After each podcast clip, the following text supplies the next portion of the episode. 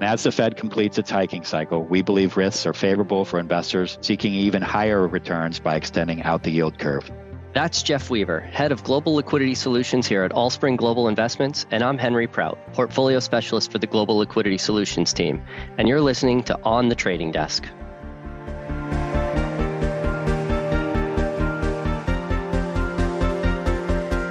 We're talking about the fast approaching deadline for the U.S. government to pass a bill in order to avert a government shutdown and what investors should and should not be concerned about, depending on the result.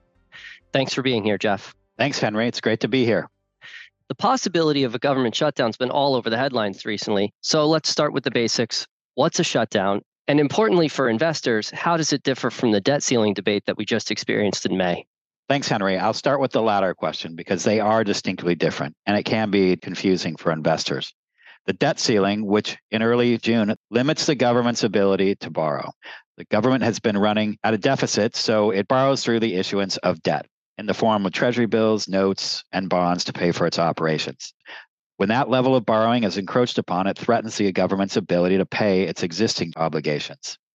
Leading up to the debt ceiling resolution in June, there was an exaggerated concern that the Treasury could potentially default on upcoming maturities without a resolution. Nonetheless, a debt ceiling resolution was reached, and rightfully so.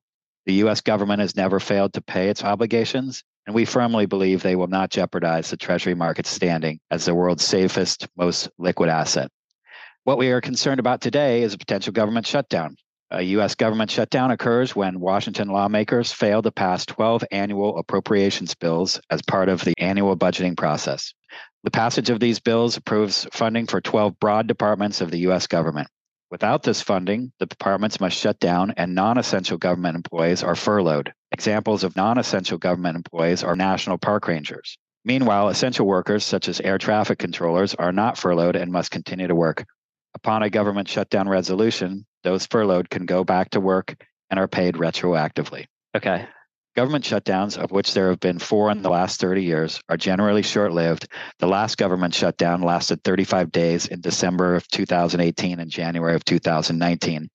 Where investors will feel impacted is through the lack of economic data, as a government shutdown would likely affect the Bureau of Labor Statistics. The BLS provides a majority of the data that we as investors analyze, which drives investment decisions and market prices. For example, the all-important employment report that is delivered at the beginning of each month, which includes the changes to the unemployment rate and non-farm payrolls, is calculated and provided by the BLS. Additionally, inflation, of course, today is very topical. The Consumer Price Index, or CPI, is calculated by the staff at the BLS. And so in the event of a government shutdown, that data will not be released in a timely manner. You said something interesting there. You said a timely manner. So that data will be released, but at a later date? Right. As a general rule, the lag in the data being released will be equal to the time that the BLS employees were furloughed. In that time, investors will depend on data from non-governmental sources. For example, the Institute of Supply Management, the ISM, it's a nonprofit which publishes survey data on both the service and manufacturing industries. That data is heavily relied upon for sentiment, and in the event of a shutdown, emphasis on the data will be even greater. The payroll company ADP also publishes a monthly employment data series. Unfortunately, the ADP report has not been a very useful predictor of the government data. I know we on the portfolio management side consider ISM to be tier one data, if you will. So it's good to know that we can still depend on that data series to be an indicator regarding whether the economy is expanding or contracting. Yeah. In the event that an agreement is not reached, and let's take a little bit longer of a view now, you spoke about the delay in publishing data by the BLS. The government is our largest employer, which means that's a lot of workers that will need to be furloughed. Do you have any insight as to what the effect on the over level of economic activity that might cause? Sure. A prolonged shutdown will certainly have a negative effect on growth, given the amount of government workers not being paid. It has been estimated that a shutdown will reduce GDP by 0.2% per week. So a 5-week shutdown could reduce GDP growth by 1%. Another concern is the United States credit rating. Moody's just changed its outlook for the United States AAA credit rating from stable to negative. This comes after Fitch recently joined S&P by downgrading the U.S. from AAA to high AA. One of the factors attributed by Moody's to the negative outlook are ongoing political deadlocks due to political polarization. Let's bring this all back to the bond market and specifically the Fed. As of today, we don't expect a change in policy at the December 13th FOMC meeting, particularly following the weaker than expected employment report at the beginning of the month and today's favorable CPI report. At the November 1 FOMC meeting, Powell seemed to downplay the previous expectations that another 25 basis point increase in the overnight rate would be necessary. And there's definitely not a consensus view among committee members about whether policy is restrictive enough. Our base case is that the Fed leaves policy unchanged. But if the economy begins to reaccelerate and we get the sense that prices are increasing again during a time when there is no data to confirm that, it will certainly present quite a challenge for the committee. We recently had John Hawkers, co-head of Allspring's investment analytics team, on the podcast, and he gave his opinion that a prolonged government shutdown could increase the probability that we see the global economy slip into a recession. Do you have a view on the topic? John and team do great foundational work in highlighting potential risks for us that are tasked with managing money on behalf of clients. As I mentioned previously, a prolonged government shutdown would certainly be a hit to GDP. That said, any decrease in GDP would most likely be offset in the following period as furloughed government workers get back to work and are paid retroactively for their time away. With the time we have left today, Jeff, can you share any final thoughts with our listeners about riding the curve in fixed income today? I've said this before, Henry, and I'll say it again. I really like 5%. In fact, it's possible that investors can earn a yield in excess of 5%, which is greater than the current rate of inflation.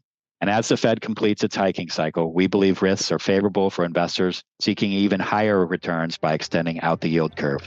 Thanks, Jeff, for being with us today and sharing your insights. Thank you, Henry. Pleasure to be here. And for our listeners, thank you for joining us here on The Trading Desk. Visit allspringglobal.com to receive more market insights and investment perspectives from Allspring Global Investments. To hear the latest from our thought leaders on the ever-changing investment landscape, you can subscribe to the program on Apple Podcasts, Spotify, or wherever you get your podcasts. Thank you for listening and joining us on the road to investing elevated.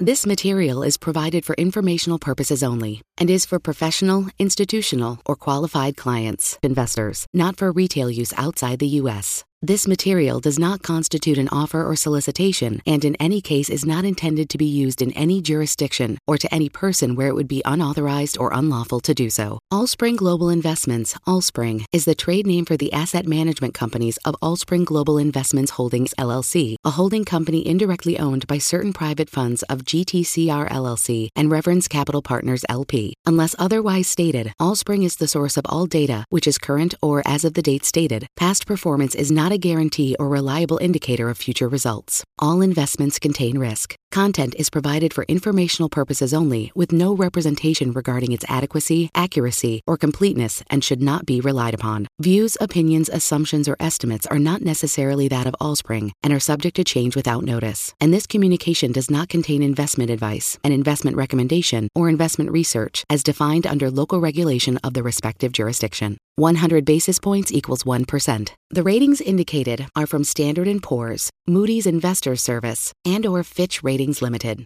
Credit quality ratings. Credit quality ratings apply to underlying holdings of the fund and not the fund itself. Standard & Poor's rates the creditworthiness of bonds from AAA highest to D lowest. Ratings from A to CCC may be modified by the addition of a plus or minus sign to show relative standing within the rating categories. Moody's rates the creditworthiness of bonds from AAA highest to C lowest. Ratings AA to B may be modified by the addition of a number 1 highest to 3 lowest to show relative standing within the ratings categories. Fitch rates the creditworthiness of bonds from AAA highest to D lowest.